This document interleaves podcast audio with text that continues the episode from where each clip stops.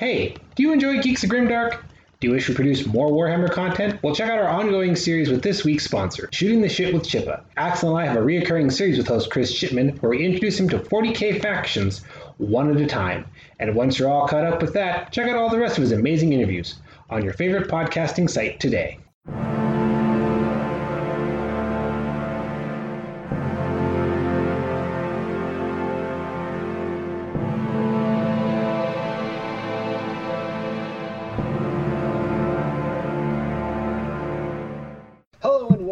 Geeks with Shields, your home for all things good and nerdy in this, the darkest timeline. I'm Lord Commander Orc, and with me as always is... His shield brother, Axle Wright. How's it going today, man? It is all right. I had some ups, I had some downs, I had a big major down, but tomorrow I'm driving to Lewiston to visit Wretched for like five days. So, so I'm Sounds gonna like go. we're going back up. Yeah, yeah. So, uh, plus, you know, I finished painting some Flash Gitz finally after months.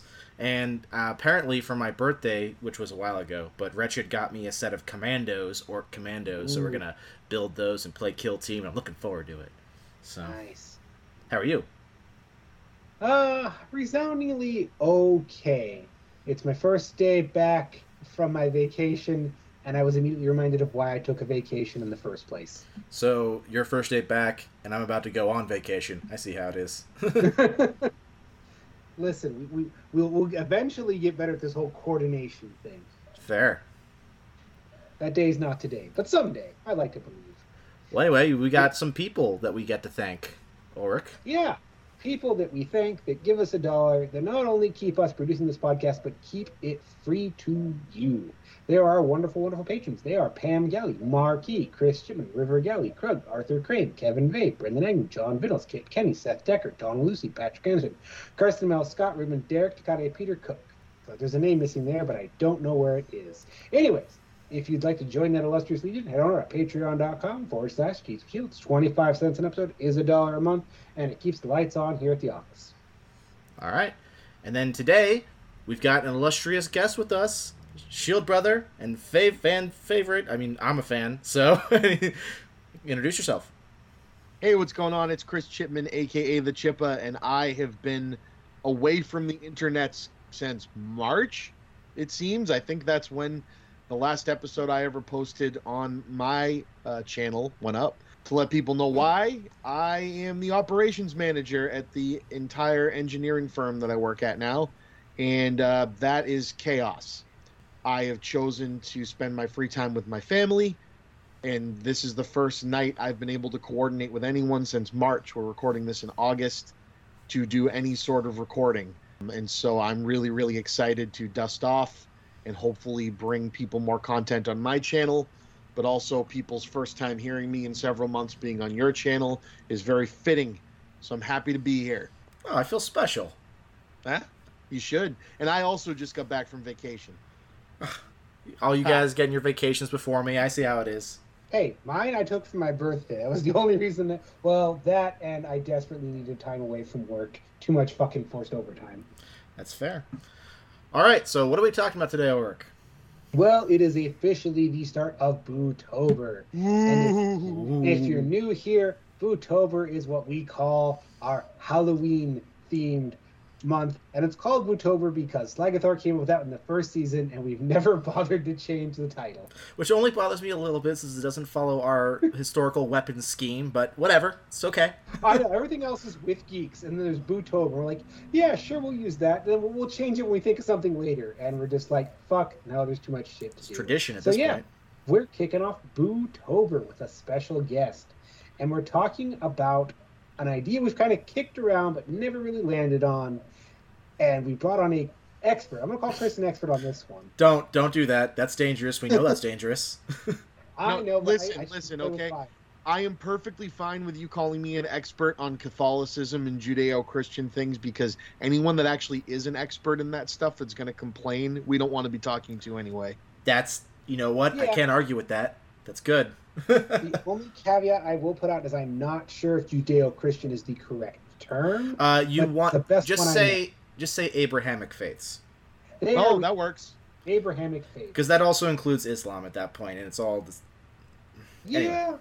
That is true. Anyways, we're talking about this weird intersection between horror and Abrahamic mythology and how the true crossover, but don't really make any goddamn sense. Now, before we get into it, I want to say something real quick. Uh, there is. I am myself a Germanic neo pagan, so my belief system is called colloquially mythology. Does that bother me? No, not at all, because the word mythology means essentially the study of myths, and myths are stories that are usually meant to impart some sort of moral or educational purpose. So when I say something like Abrahamic mythology, Christian mythology, Judeo mythology, that is not in any way disparaging. That is just a statement of study of the stories related to this belief. Just want to be clear because, you know, I, I know some Christian people who are actually close friends of mine who might bristle at the idea of the phrase Christian mythology. And I just want to be, you know, upfront about what that means. I'll be a bit more aggressive and say that's baggage you are bringing with you to this conversation. I am using mythology in the anthropological terms. Mean, these are the stories attached to a particular religion or faith. And, and I will say, um, if people are wondering, you know, why they would think to have me on, I am live in the Boston area. It's impossible to grow up around here without being surrounded by religion in some way, shape, or form, um, especially in the generation I grew up in. So my parents, even though one of them was Protestant, Methodist, and the other was brought up Catholic, sent me and my brother and sister to Catholic school. So from the year 1989 to 2000, or sorry, to, to, to 1999, 10 years, I was in um, parochial Catholic school what is really cool about that, leaving out the negative sides, is that as we got older, the professors that they had, instead of it being nuns and priests teaching, it were theologists. And so they, instead of coming at it from a religious direction, came at it from more of a historic, worldwide view and went through all religions that kind of intersected so I found that part of it incredibly interesting, leaving out the all the other baggage that comes with Catholicism and most other religions. So, I will acknowledge that sounds surprisingly progressive from my limited understanding of Catholic school. It it, it really was, um, and I was very very um, lucky. That was seventh, eighth, and ninth grade. Because um, my my understanding of what uh, of Catholicism in general and Catholic school specifically basically comes from George Carlin. So yeah. right, and it's it's all. I, I think I'm very lucky to be on a coast in a liberal state because like my sixth grade science class taught evolution. And in the sixth grade science class, the teacher literally said, Look at, you know, science says this is how things worked we know that this is completely up against what you're learning in religion class, but this is what science says. Take it, take it as you will. Well, it's just know, like wow, that's very that's, different. That's great. I mean, I'm a big fan of the idea of exposing kids, especially, but anybody to information, to different schools of thought, even conflicting ones. But you know, I'm an existentialist, so that I'm all about personal choice when it comes to what you're latching onto. So, anyway, I feel like preamble enough yeah, sorry, sorry about that. I just wanted to give people some background.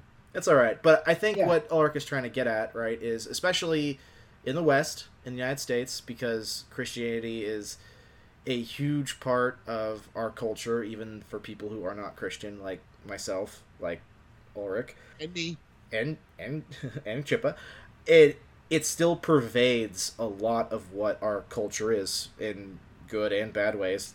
Not this podcast for that, but that means that in fiction and in movies and, st- and books and whatnot, it has largely been probably the most common go-to for a mythological basis for modern fantasy slash horror kind of genres. I don't even. well, depending on how far back you go, but I mean, the intersection of religion and horrors, like foundation of the country. they were telling a story about demons and you know making deals with the devil. Which can I take a moment here that I'm sure that anyone listening to this is already familiar with this idea, but from my understanding, angels in their depiction in the Bible, or I don't know which testament, but is actually more like an eldritch entity full of wings and eyes. And I'm surprised. Correct. and I'm surprised that I haven't seen a, a horror movie touch on that idea. well, that's kind of what we want to talk about. Is Catholicism is aesthetically built for a horror movie, and some of the more out there things, but they only ever take the priests, exorcism, god, devil. That's it. Like there's so much more over the topness there that you could be adapting that you're not doing. I mean, The Exorcist killed it, and everyone's trying to copy The Exorcist. So yeah, but even The Exorcist is like the, the lightest layer of all right. We're just we just got priests and exorcisms, and the closest any show has come. I don't know if either of you have watched Evil. No. It's really good. It's got Mike Colter in it, playing oh. a very horny priest. Okay, Luke yeah. Cage.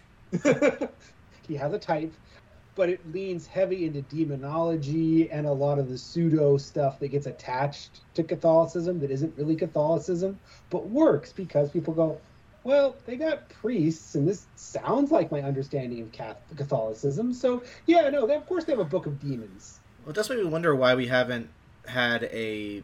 I mean, I'm sure there's been an adaptation of Dante's Inferno at some point, but not one that's well known to my knowledge. yeah, mostly the anime. Yeah, I know. Yeah. I, I, know about the anime. I didn't see it, but at least I heard about that one. But I figured Dante's Inferno is, from my understanding, a crazy story filled with a lot of crazy, horrific imagery that is kind of ripe for a visual medium. So. Which, again, here's the thing I love most. Most of our big ideas about Christianity, Catholicism, everything comes from stuff that was deemed heresy at the time of publishing. Yes. Like everything we know about the devil comes from Paradise Lost, which was deemed heresy by the church at the time. I, I did hear somewhere that the devil's original incarnation before Paradise Lost was much more that of almost like a, a trickster god kind of character as opposed to I know, don't evil.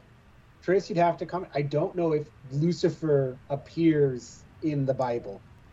Again, it, when people are talking about it, it's all the names you know, kind of jump around.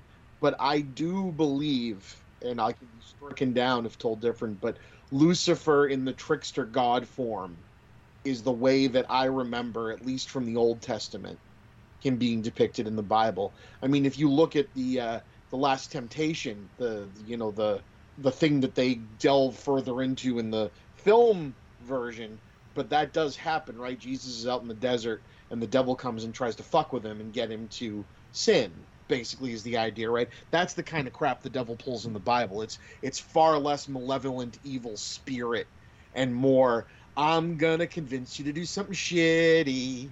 And that was that's about like him. the story of job which, yeah. that's old testament fuckery but it's not like named as satan. It's like oh this is some other nameless demon. Because again this was a, they, they were building off the people that came before them and lots of spirits and whatnot were commonplace in the proto, you know, Judeo tribes. Well, not just the people before yeah. them. My understanding is my understanding of the current modern day idea of the devil is that it was taken largely from imagery of Cernunnos, who doesn't actually predate uh, the year zero, as it were, but the Celtic people's interaction with Catholic and Christian people mm-hmm. happened later on, and then they adapted that the horn god's imagery.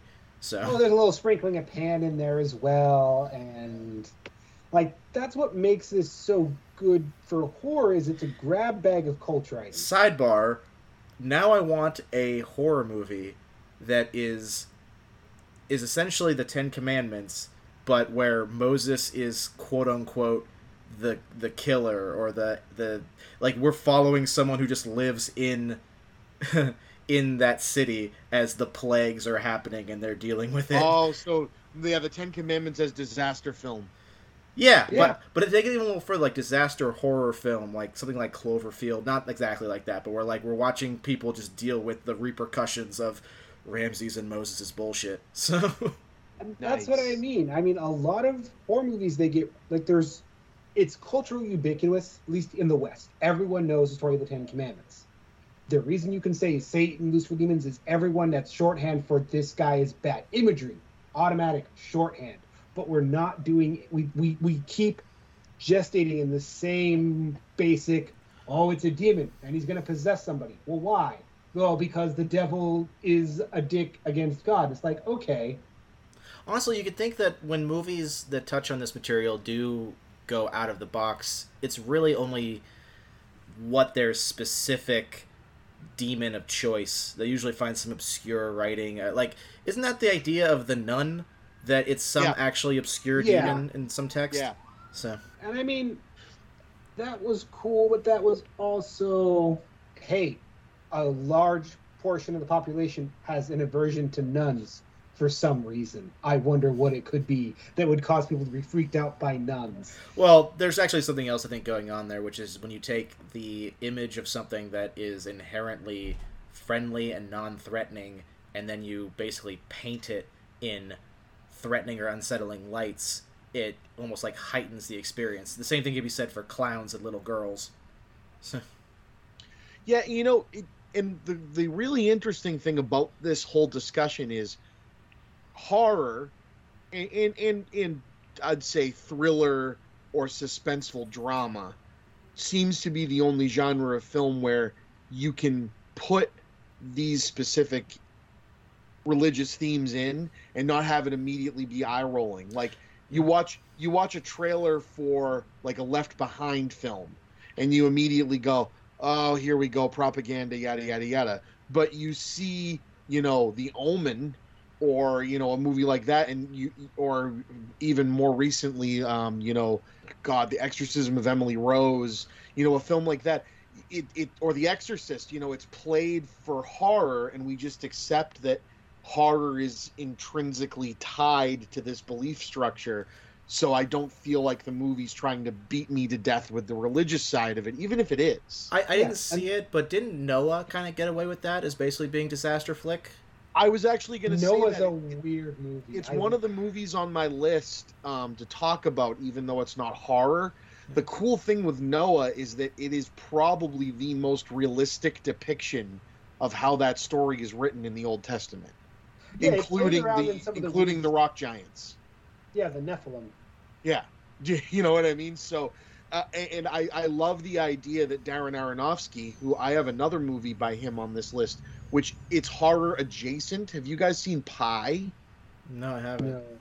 So Ho- Pi is a movie about a guy who creates a machine to predict the lottery.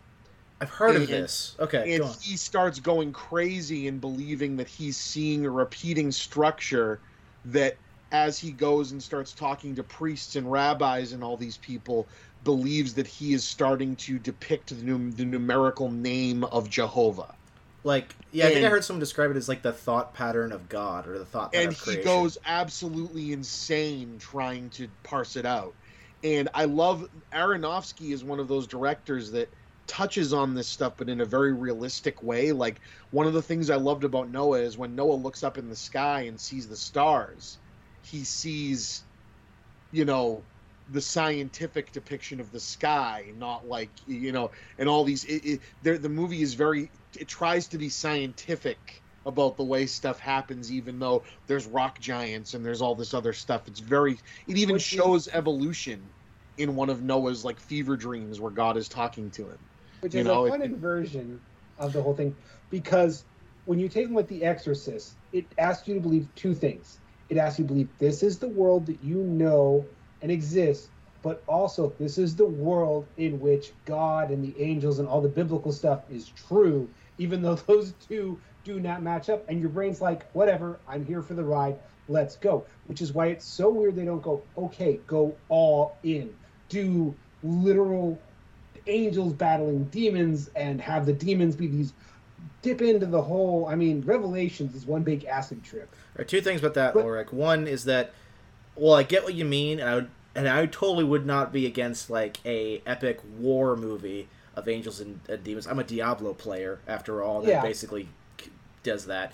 But The Exorcist specifically was going for something a lot more. Not you missed basically a third condition of what The Exorcist was trying to do, which is make you believe this could happen to you or your children, because that was Yeah. a big thing. What's going on there is this is a regular girl in a regular house and then this happens to her. So, but the Exorcist also happens to have come out at a time when Americans were still strongly Catholic. Like, yeah, my well, dad has told me stories about that one. So you had an inbuilt audience. didn't that also But predate? Uh, what was the Exorcist release date? Was that late '60s, early '70s, something like that? That was 73. 73. Okay, and Satanic Panic was what? Uh, 70, 73 to 70 to 80 or something like that.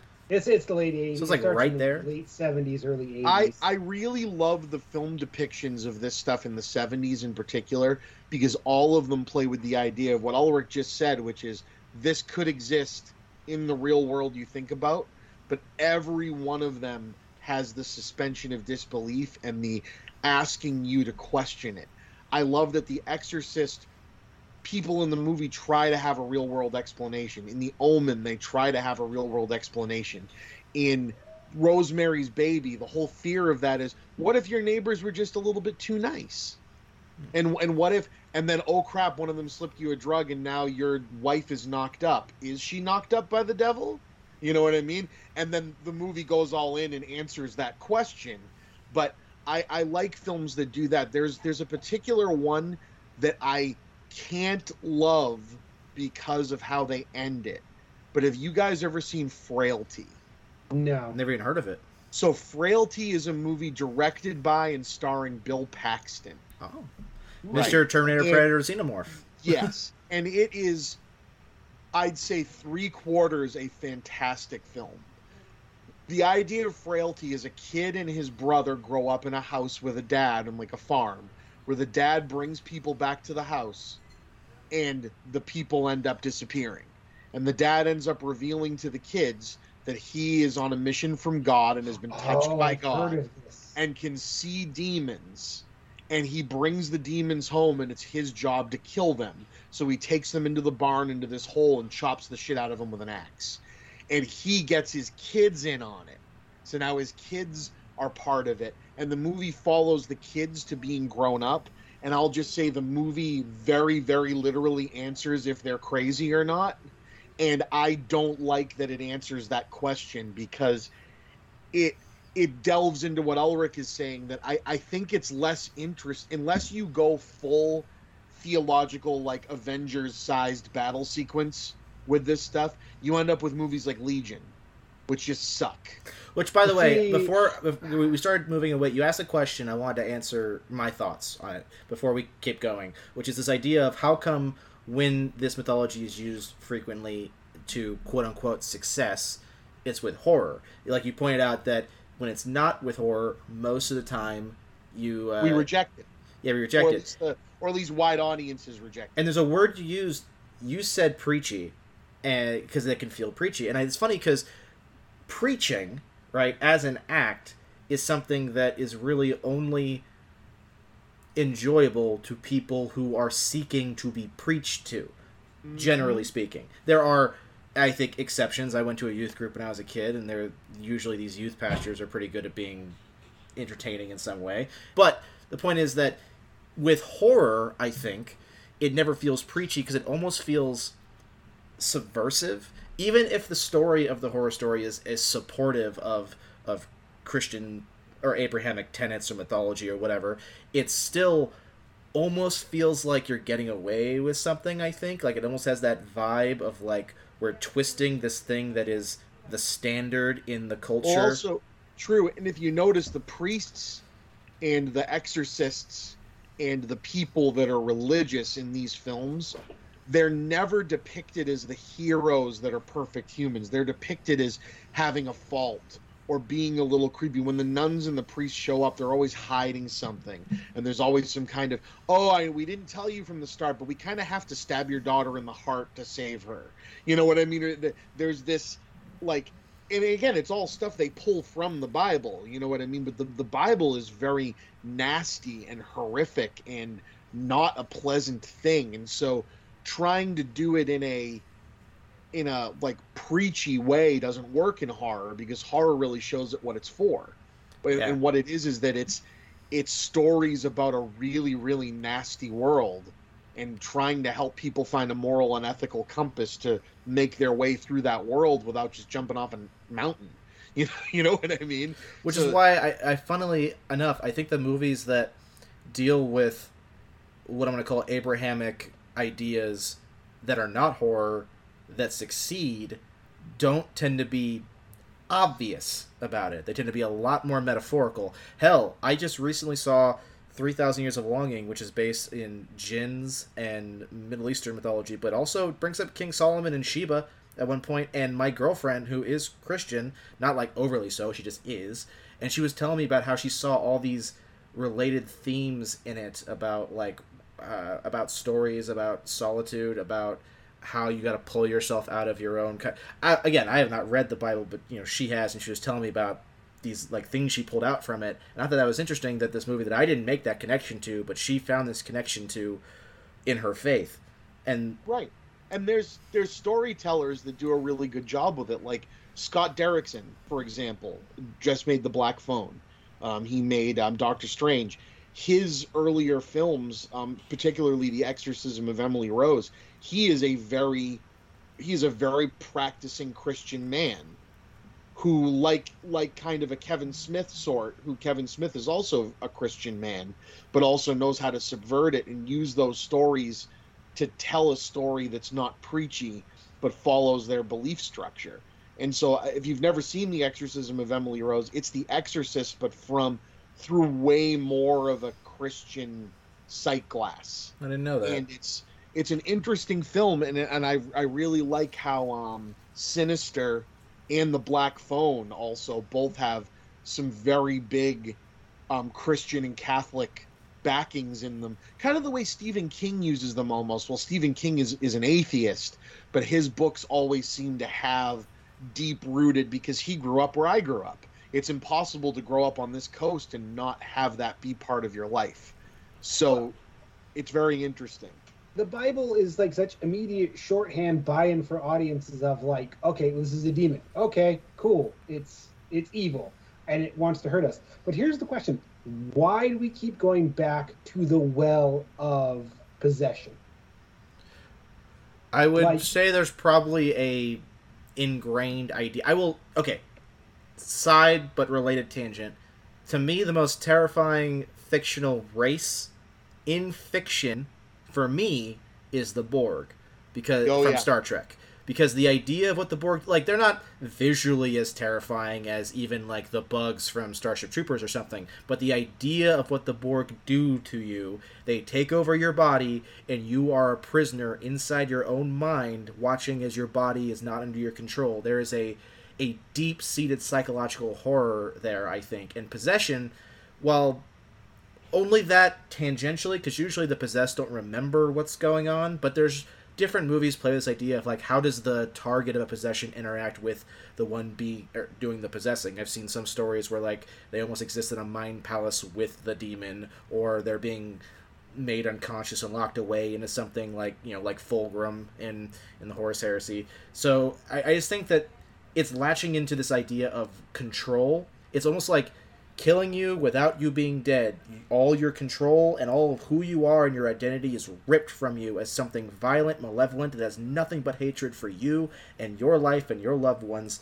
Takes your body to do harm and do horrible things. It yeah, the, the idea, the idea of knowing that you can witness your body or know it, it it's it, it doesn't. You don't need a religious backing to be scared by that, and the the the religious connotation just immediately lets it latch on to a certain part of the culture.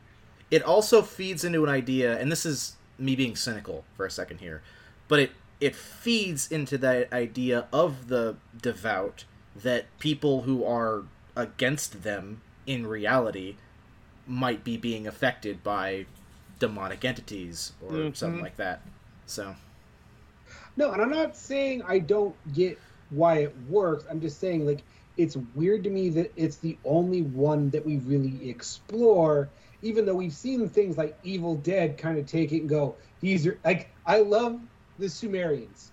The sumerians and the babylonians give us so many demons and devils that exist outside of you know abrahamic faith it's like okay listen these cultures had lots of other things going. They didn't really have demons but it's just you know it's the same shorthand it's like well, I know demons from the Bible, and these are from a race that it predates them. They must be extra spooky. And it's What- like, listen, the setup is right there to do a slasher movie with a really weird Abrahamic demon and lean into the weird reliquary of Catholicism. Well, I think it's also trying to, and I'm not saying this is like necessarily a great excuse, but I think another thing that it's happening, whether people realize it or not, is by focusing on possession, it's also leaning hard in the idea that these things can be subtly malevolent. That we exist in a world where these things are not obvious, but they can be devastating to those who it affects. A possess- like a story of example, a big ass red cloven hoof demon showing up and just massacring people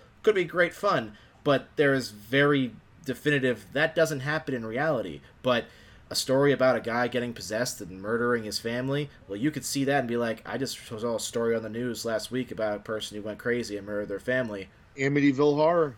Yeah. Well, here's the thing I think, like, just a quick pitch of you can have both of those if you do your demon is your cool VFX driven Cthulhu esque combine consonant consonants and vowels to make your demon name slasher monster, but make your main character an unreliable narrator. Like, okay, is this demon really doing this? Or Yes, is this a I figment of love his that. I I imagination? mean, doesn't that basically become hereditary at that point?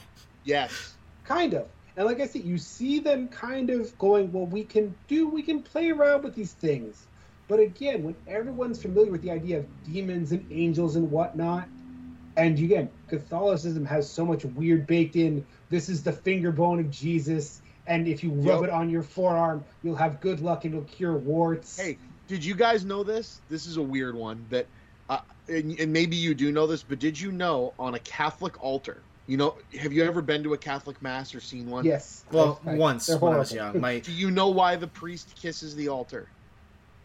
no why? There is don't. the bone of a saint in a little sight glass in every altar, and that's Oh. what he's kissing. Huh. that's why they have so many saints makes sense Dude. Well, uh, Catholic Catholicism also has a lot of that, you know, blood of body and It's Oh. some creepy Harry Potter shit, man. I know, and that's just asking to be used for horror stuff. It's Well, because you peop- have tons people of do- I mean, Catholics. The thing that annoys me is the person that taps into it the most is Dan Brown, and he annoys the Yeah. crap out of me. oh, But he go ahead. he at least taps into the weirdness of it existing in the real world. yes. Um, I have a I will question, say a movie Say what that you will. The guy sold a lot of books off the idea of Catholicism is weird and cryptic and full of symbols. I have, I have a and- question, Chris. Have you ever seen Hellsing? Yes. Okay, so for anyone who doesn't know, Hellsing is this anime about Dracula. He's not called Dracula. He's called It is. Alucard. It's Yep. it's very good, but the reason I'm bringing it up is because there's a moment in it that I was like, I wonder if there's any precedent for this in actual Catholicism, where there's a character in that show, which is an anime for anyone who knows, named uh, Alexander Anderson. He's a he's a Catholic father, a priest, but he's one who specializes in hunting down demons and vampires and anything like that with bayonets because he's awesome. But he gets a what's called it's called like the thorn of Christ, and it's one of the nails that nailed his hand into the cross, and it's a, it's like one of the most holy relics of the Catholic Church, and he sticks it into himself, into his heart, and when he does, it turns him into a thorn monster because of the crown of thorns. And I was like, this So- is a crazy cool idea. Is there any precedent for this? So I I can't speak to a specific one and I can't it could very well be that like some Hitler-esque Nazi thing might have created that idea because there is if you go and again this is just from a guy that like you know hasn't read the damn thing since I was a kid but there's all these things of like if you find the shroud of Turin it has special powers if you find the staff that had the thing on it that stabbed into his side that has special and the Nazis were looking for all that crap Ark of the Covenant. percent. And I think the the nails from the cross are one of them because they, in theory, would have survived where the wood wouldn't have. So have them having special powers is definitely a precedent somewhere. Something that ties into this, you know, we're talking about this badass over the top movie they could have made. Tales from the Crypt made it in 1995, and it was called Demon Knight. And if you haven't and seen it's it, fun. it's so much fun. Have you seen this movie? I have not. I love Tales from the Crypt, but I have not seen this. So Billy Zane is like King Demon. And he's And he he's, comes to this, eating like- the scenery. Yeah, and he comes to like this roadhouse bar thing that used to be a church, and these people are trapped in it, and one of them is like this demon hunter that's existed since the day Christ was put to death, and he has a vial of his blood, and only this vial of Christ's blood can help him destroy this demon. And if the demon gets it, he can control the world. And add into that these weird ass mad screaming George puppets that keep showing up throughout the movie. It's bonkers and it's it's a blast. Yes, I love that movie. It's so fun. But I mean, that's the other thing. Vampires are built on Christian Catholicism. ideology Judas. and that whole yeah. yes, and we accept it. It's like, oh, that's cool. I mean, urban fantasy has been milking Christianity's insane reliquary closet for decades. I mean, Constantine is built on the idea of Catholicism sure is kooky when you get right down to it. Oh, Which- and there, there's there's a movie right there that really leans biblically heavy, and still is like this badass, you know, Matrix, you know, time period action movie that everybody loves. But Constantine Yeah. is pretty biblically accurate.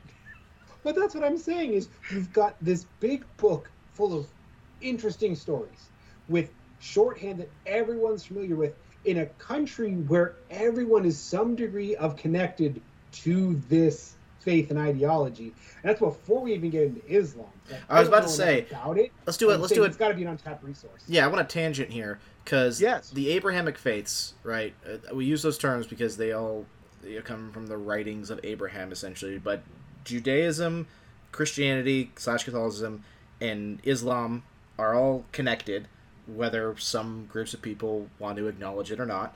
Uh, but they have a through line, and the fact that in this country, at least, uh, there's a very well established social understanding of the of a lot of the Judeo myths and the Christian myths, and basically no understanding of the Islamic myths and faiths, Bingo. I think is a massive lost opportunity. Again, I have no connection to Islam. I just think that as a as the world's most populous religion, which it is by numbers, it is unfortunate and close-minded and probably does actually a bit of harm to us as a society to not have a better understanding of it and doing simple things like using it in fiction could go a long way towards having a, a little bit of a better cultural osmosis in our in our society Well, it, it was great to see in Ms. Marvel an, an entire group of people from a different religion that the show didn't downplay that that's what their background was.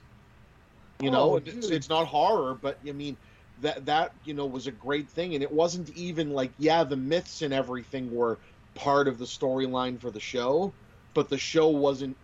And I'll use big air quotes again, preachy about it. It just literally was these are this is the mythos and the world and the culture and the religion that built these characters and why they act the way they do. yeah And I thought that was really cool.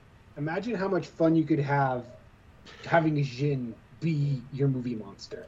well like- careful there because jinn are not directly connected to islamic faith that's more of a that's more of a geographic culture thing versus a belief Correct. culture I'm thing still I'm saying though that there's a connective tissue. You yes Another interesting thing is we've we've mentioned a whole bunch of things where the demons in the non the non um, protagonists of the Bible or the religious side thing are are protagonists of the film. And I like films that play with the idea of the paganistic or satanistic pull from Christianity is then all of a sudden maybe the good ending for our characters, like a film like The Witch. Oh, if you want to flip it on its head, let's do angels. Let's have fun with angels as Right. the. Well, that's what I said at the Right. beginning. Where's our eldritch, real depiction of angels in any right, movie? coming Just down and just slaughtering people. I mean, Yeah. Oh, well, actually, I was mean so the end of Red State that we didn't get. yes, but I Right. have a. Speaking of Kevin Smith and Abrahamic mythology, I have I have a coworker who is a fundamentalist. Now, I never thought I'd come in contact with a fundamentalist in such a.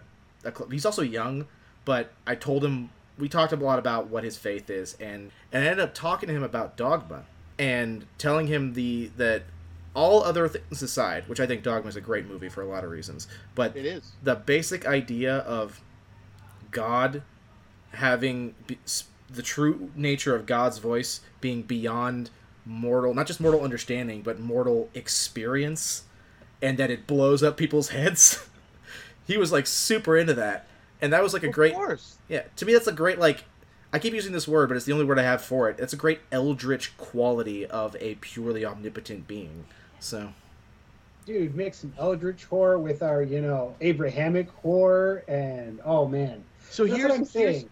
here's a Is cool it's- one that might have been off both of your radars, and it, it's it's not horror, but it has some horrific imagery in it, um, and it it ties back into it's not Dante's Inferno. The, the movie's a lot more um, positive than Dante's Inferno is, but it has some imagery like that. It's a film from 1998 called What Dreams May Come. I've you heard of it. heard of I have. I've heard of it. I have not seen it. I know. So yeah. this was this was during the time period where Robin Williams was floating between Ah. hard drama and super funny comedy.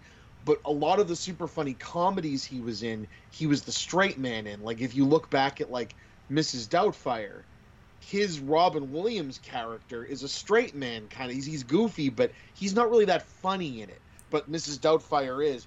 So he did. It's funny for like- me. The, the the gold standard of Robin Williams performances is Good Morning Vietnam, which I think Correct, that's what you're talking correct. about. Correct. But what dreams may come is this movie. It's just a drama, and he's he's a dad. And think about this for a storyline. He's a dad whose family dies in a car wreck. His kids and his wife die in a car wreck, and he can't handle it, so he kills himself.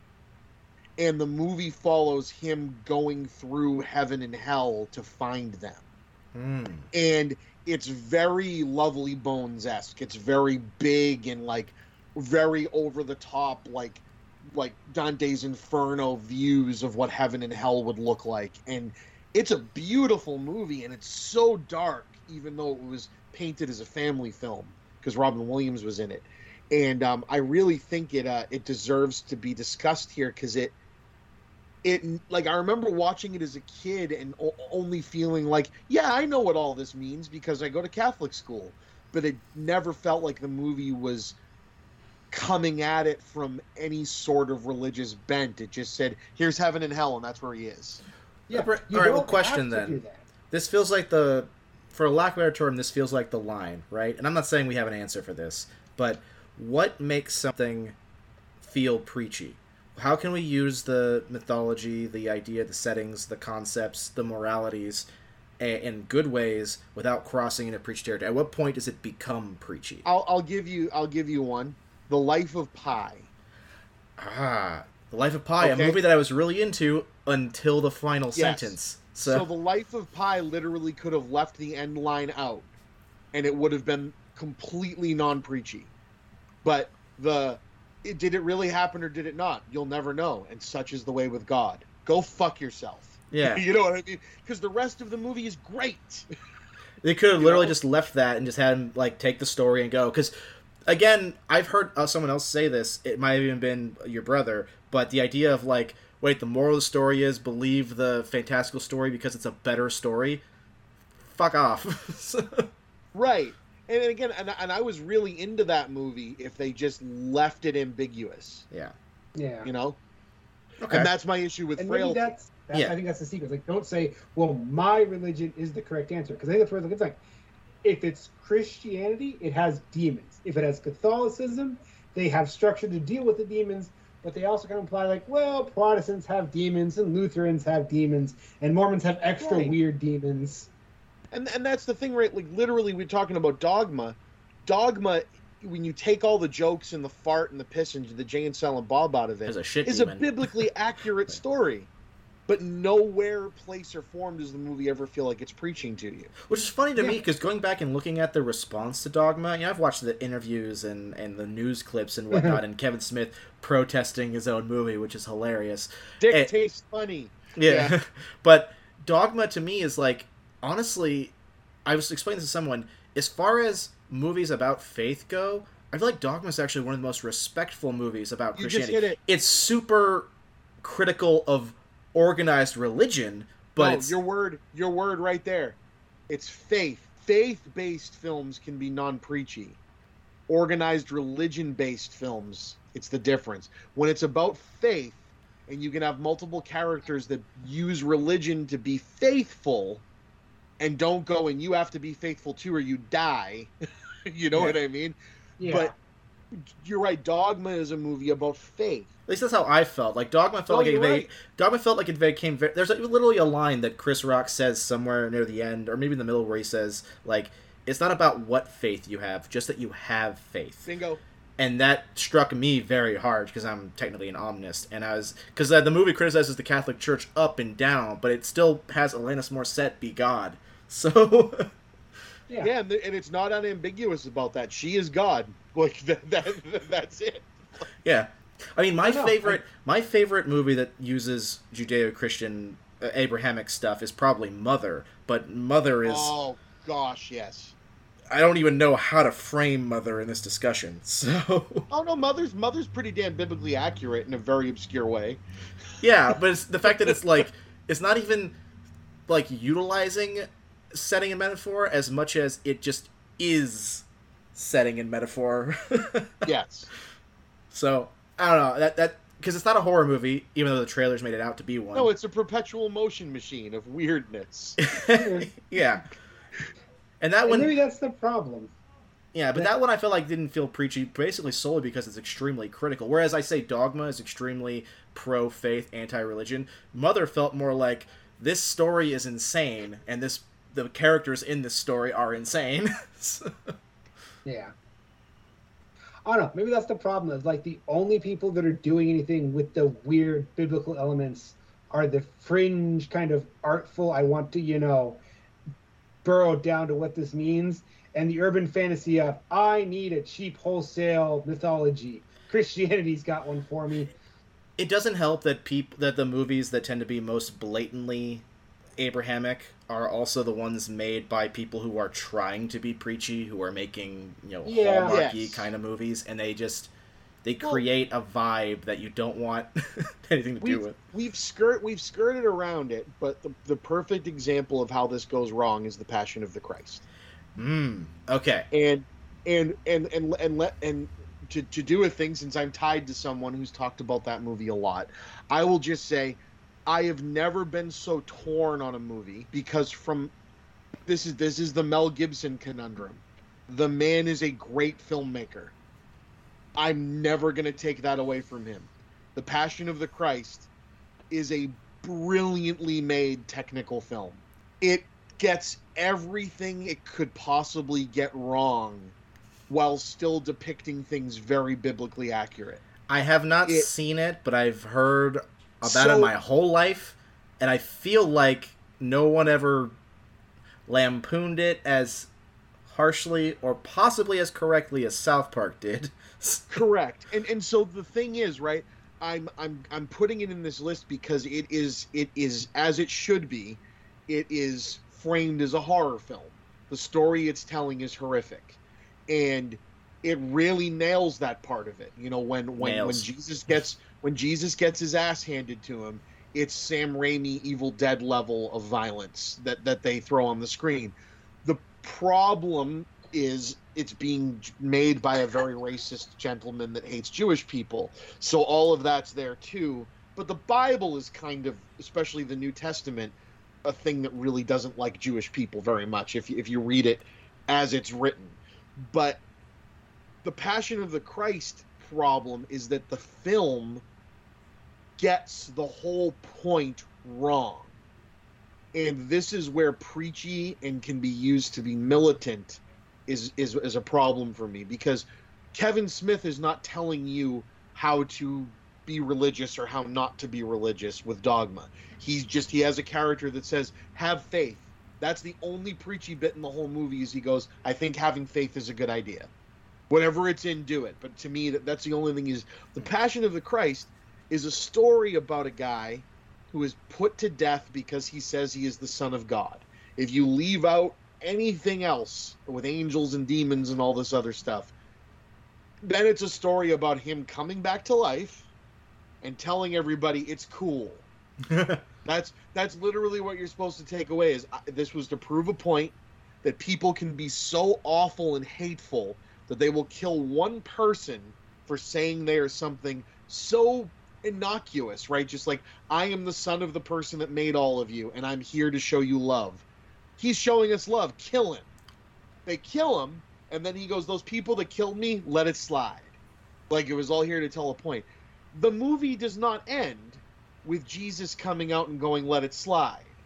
The movie ends with the Terminator score kicking up, and Jesus is re brought back to life corpse walking by the screen with a death march playing. The movie ends basically telling you, get out of this theater and go kill all the Jews.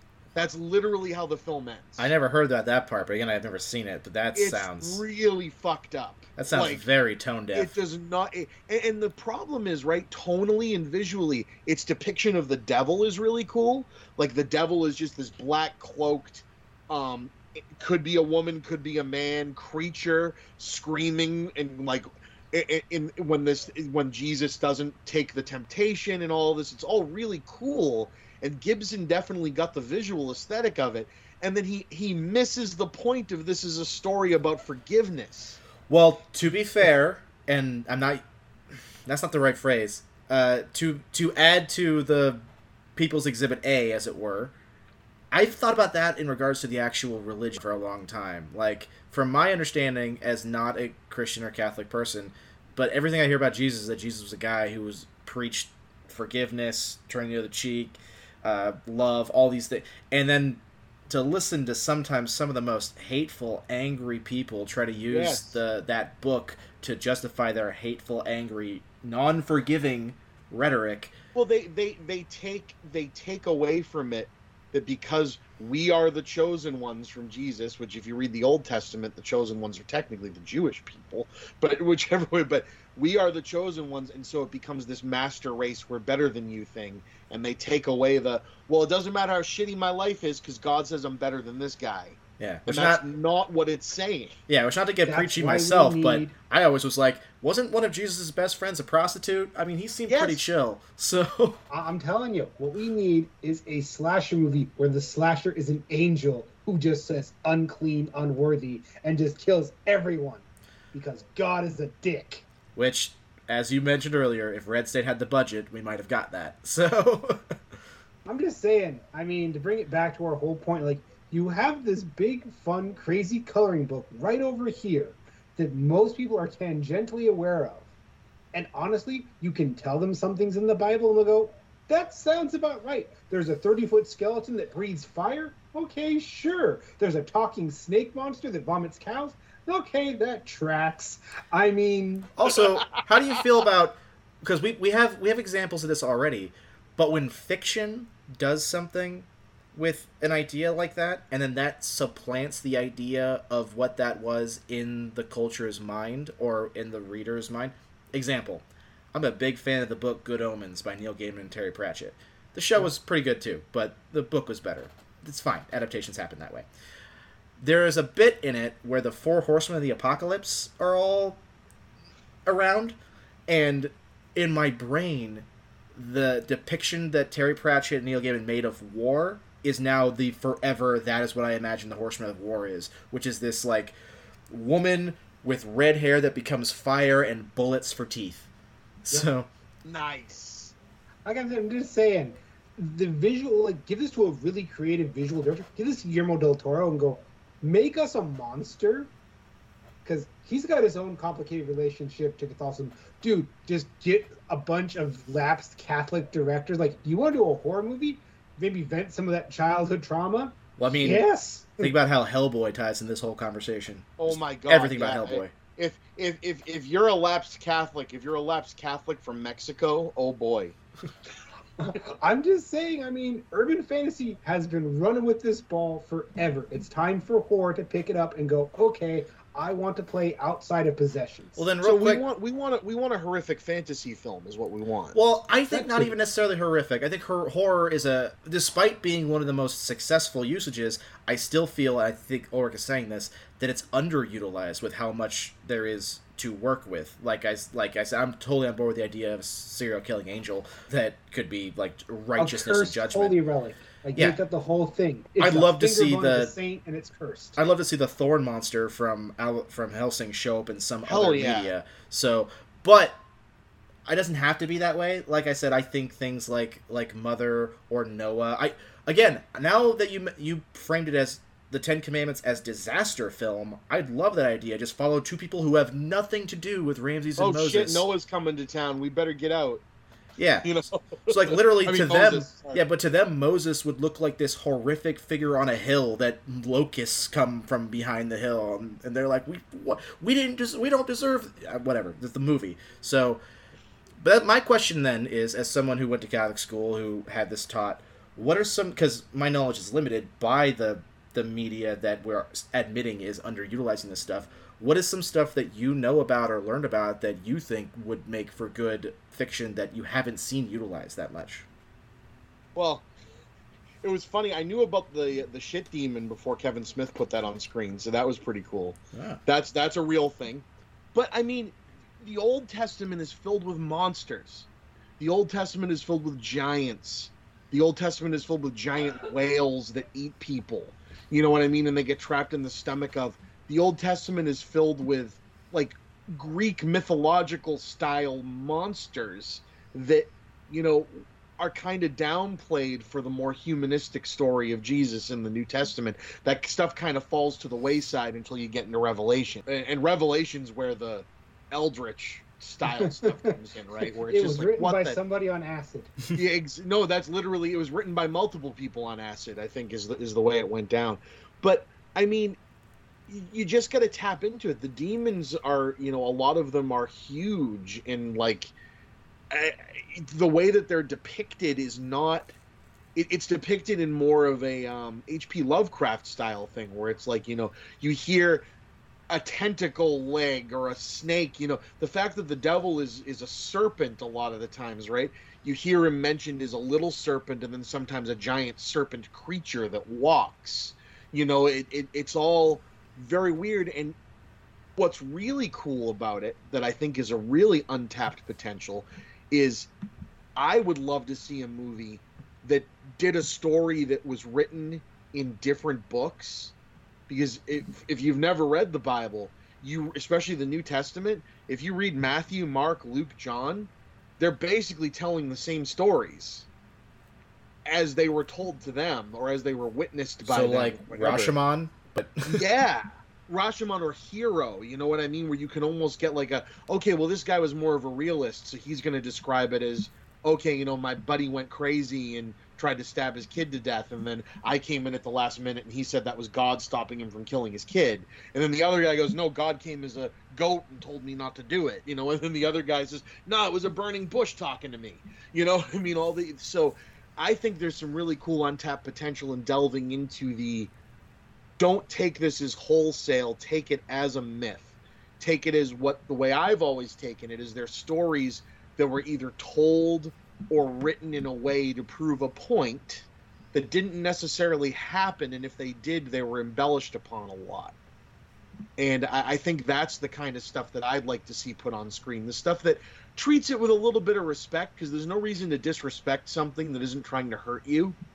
Like you know someone um you know, adapting a Greek Greek myth. I'm sure there's plenty of people in Greece that were terrible human beings that believed in that stuff, and Yeah. we immediately want to jump on Bible thumpers as awful people, and a lot of them are, but it doesn't mean that those stories aren't ripe for storytelling. Yeah. And and so I've I've just always wanted to see some like Noah is really the first time I've seen a dark Old Testament story really be done justice since maybe the Ten Commandments where the Ten Commandments, I mean, when's the last big budget blockbuster you saw that tried to do a biblical epic? yeah, I mean, Right? It doesn't happen anymore. yeah. Besides Noah and Prince of Egypt, which are two of the the best. Well, I, I haven't seen Noah. I just heard good things, but I know Prince of Egypt is, is, a fucking better version of the Ten Commandments. So Yeah.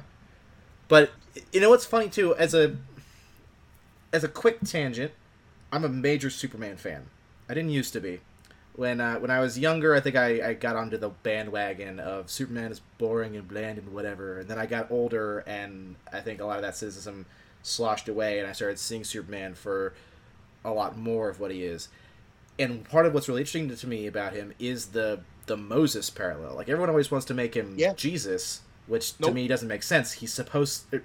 If you look at his creators and his origin story, he is much more of a Moses idea, and so I feel like he could be a great avenue for telling Judeo stories. Just, just Superman them up, and you can easily hi- like. I mean, I'm betting that there's an easy way to tell the story of the Golem, but with Superman. right. No, you know, and another thing, I would, I've always wanted to see Genesis depicted on film. I've always wanted to see the first humans existing in the perfect utopia, and what, it, like, but tr- tried to be done, like, do it note perfect to how it's written, but do it in a. I won't. I don't want to say an ultra realistic because I, I do it like a fantasy film, you know. But like treat it with respect and go, okay, this this is what this would look like if we actually did this story seriously like you know there's this snake that tempts them to eat an apple and then they get cast out what does that look like Yeah, and I You can know think of a few. Like- I can think of a few movies that have touched on it, but that's not the same Right. thing as telling it as a as a movie, certainly. So, exactly Oh, i yeah. just find it, the stories are fascinating. You know what i mean? Because they're especially trying to think about the people of the time and who they've been filtered through. Well, let's take the Genesis thing real quick, and just off that, think about just the sheer number of ways that you can tell the Eve's temptation. Like you could tell it straightforward as a all right, the snake just just basically tricks her in temptation, or what if it's you could tell like maybe her and the snake are friends. They become friends over a long time because Adam's a dick. Or you could tell Yeah. it another way where like God is literally like setting up like a trick puzzle for them and Lucifer is revealing the truth of it, which would be closer to like the Lucifer show and how that Yes. depicted with Eve. But I'm saying that like just that simple interaction of Eve as a character, you can do that in so many different ways, I think. So and that, that's the stuff that really gets me from those stories is there all of these stories and, i think you know to answer ulrich's original question of why do we always go to the humanistic part of it the person being possessed the person being affected is that's how these stories were written and told. It was it wasn't a somebody saw a giant bearded guy come down and you know shrink into a tiny person and have sex with a lady and put a baby in her belly and that's jesus. She was told by an angel that she was now pregnant and it was all about her and her personal journey and less about the celestial beings because if the people really were interacting with them if you follow like the way Kevin Smith or the Lovecraft depiction of it they really can't process what they're seeing. So they have to make it humanistic to tell the story. They they have to make it based on something they can process. I wonder if that's why the the the Mary figure is as prominent in South American Abrahamic faith as she is. Ooh, we didn't even touch on that, but I feel like we have gotten lost, not lost in the weeds. We have plumbed this greatly and deeply without even touching on a lot of things, like the whole South American interpretation of, you know, Abraham's religions and how that gets flavored with their culture, and the fact that we're still waiting on a good La Llorona story, which that's its own weird Yes. intersection of things. Was Curse of La Llorona bad? I didn't see it. Oh, Curse of La Llorona was terrible. All right. There's another La Llorona movie that came out right around the same time that's better, but hmm. they're That's both what I've heard. okay. But anyways, we have talked about this at great length. I think we answered the question to an extent. I guess what I'm saying is I want to see some real crazy batshit horror movies that use the cultural shorthand of the Abrahamic faiths to tell their stories. Yeah. Well, anyway, as our resident expert, Chippa, do you have any concluding thoughts? I just think this was a fascinating discussion, and I wish we had a production company so we could make this movie. I would totally go all in on several. Of, I I'm gonna lean into my disaster movie Ten Commandments at this point because it was my the first thing I, I thought th- of. but- imagine imagine Ten Commandments, but like King of the Mo- Godzilla, King of the Monsters. Oh, that's great. Anyway, it's at this point because we've basically wrapped up our conversation that we want to hand over the special soapbox to our shield brother Chippa as thank you for coming and talking with us, where you can plug anything you want to plug. Oh, I love you guys so much. So again, this is who I haven't done this in a while, but for those of you that do not know who I am, which if you don't, I'm really, really happy you're hearing me because these guys put out great content and are way more consistent than I have been. So if you're hearing of me, thank you. I make a lot of stuff. I have a whole bunch of things under the umbrella of the Chippa Made This. You can find them by going to the Chippa Made This. I think it's chipmanbros.blogspot. I don't even remember what it is anymore. .libsyn.com. Just search the Chippa Made This. You'll find it. Um, I have four different podcasts. They're Creating Geeks, the Talkbuster podcast, which I'm hoping is going to have a lot more content coming up because there's a new blockbuster show coming out on Netflix and the Blockbuster Video official Twitter account has been posting stuff. I really hope it's not just NFTs and they're actually going to be doing something fun, but it's probably NFTs. I also do the Chipman Brothers tangent with my brother Movie Bob, where if you've ever heard of him, I do a podcast with him. We shoot the shit like I shoot the shit with these guys and just have a grand old time. And if you love hearing me talk, there's also shooting the shit with Chippa, which is just like the Chipman Brothers tangent, except the guests are not my brother these guys, um, Axle and Ulrich, have been on that show a lot, um, as I've been on theirs. I also do Hopped Ones, which is a beer drinking and um, q&a show very similar to the hot ones spicy wing challenge show except we drink 10 funky beers. I believe i'm currently editing the fifth episode of that. I also do this made the chippa which is going through every year of my life and talking about the films and events that happened those years what i love about doing the early years of my life is i don't really remember these things so it's cool to go back and go wow that happened in my lifetime that's pretty cool and i think as we get closer um, we're going to learn more. And I also do Chippa in the third person, which jumps between being on YouTube and TikTok because I'm now a 12 year old girl and use TikTok from time to time. No offense to 12 year old girls, that's more offense to me being a nearly 40 year old guy and somehow not understanding what a TikTok is. But people seem to like the stuff I put on there. So if you enjoy any of that and you want to go to my Patreon, patreon.com slash the. I would love to have a dollar or two of your hard earned cash to keep me having a reason to do this kind of stuff instead of just focusing on my day job all day long. I love you all. Thank you. And I still think we should do a hop one sometime, Chris. we have to, especially if we do it with all like bourbon or something. Yeah, maybe maybe when I finally get uh, over to visit you, we make that happen. If you come in person, it has to happen. All right, I'm gonna I'm gonna work harder to make that happen now. So, Anyway, it's at this point we move into our suggestions of the week. These are things that the three of us individually have just been into or have seen recently or have engaged with recently or even just whatever things we want to share with people. For example, this last weekend because I go to the movies every weekend, got to make use of that Regal Unlimited to make it worth the money. I saw 3000 Years of Longing, which according to the box office, if you're listening to this, you probably didn't see and it is a movie that admittedly I didn't see any trailers for it for a long time. I only went and saw it because there basically was nothing else playing in the theater that I had a large interest in. And it's Tilda Swinton is this narratologist, she's a person who studies stories. She goes to Istanbul, you know, Turkey, to give a conference. While there, she goes into this bazaar and she finds a bottle. And when she takes it back to her hotel room, she opens it up and there's a jinn inside, played by Idris Elba now that makes the movie sound like it's one thing that it really isn't. It's not really like an adventure Aladdin Genie Three Wishes thing because she's a narratologist. She studies stories. She knows every wish story that like exists. So she's super skeptical about the idea of three wishes. So then the jinn starts telling her stories about his life to basically get her to understand him and that he's not going to be a trickster god or a trickster genie and screw with her. And so the movie hinges largely on Idris Elba's ability to hold your attention as he tells a story. And yeah, Idris Elba can do it. So worth watching. I think everyone that's a fan of this podcast knows of my love of the um, Amazon series Invincible. And recently I picked up the first omnibus of the comic. And after my wrist recovered from lifting that doorstop, I started reading it. And if you like the show, you're going to like the comic because it's enough like the show that it's like the things you like there, but the subtle differences is what makes it really fun to read. And I don't really know how else to pitch it other than if you like the show, you're going to dig the comic. It is well worth of the read.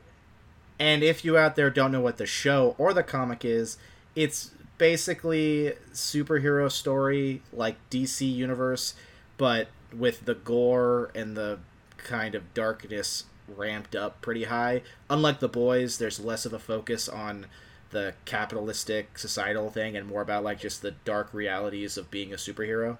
So Like in the comic, kind of leans into that, but it's I don't know. I can't really s- tell you what it's about without spoiling things. So I'll just let Chris roll us into the next one.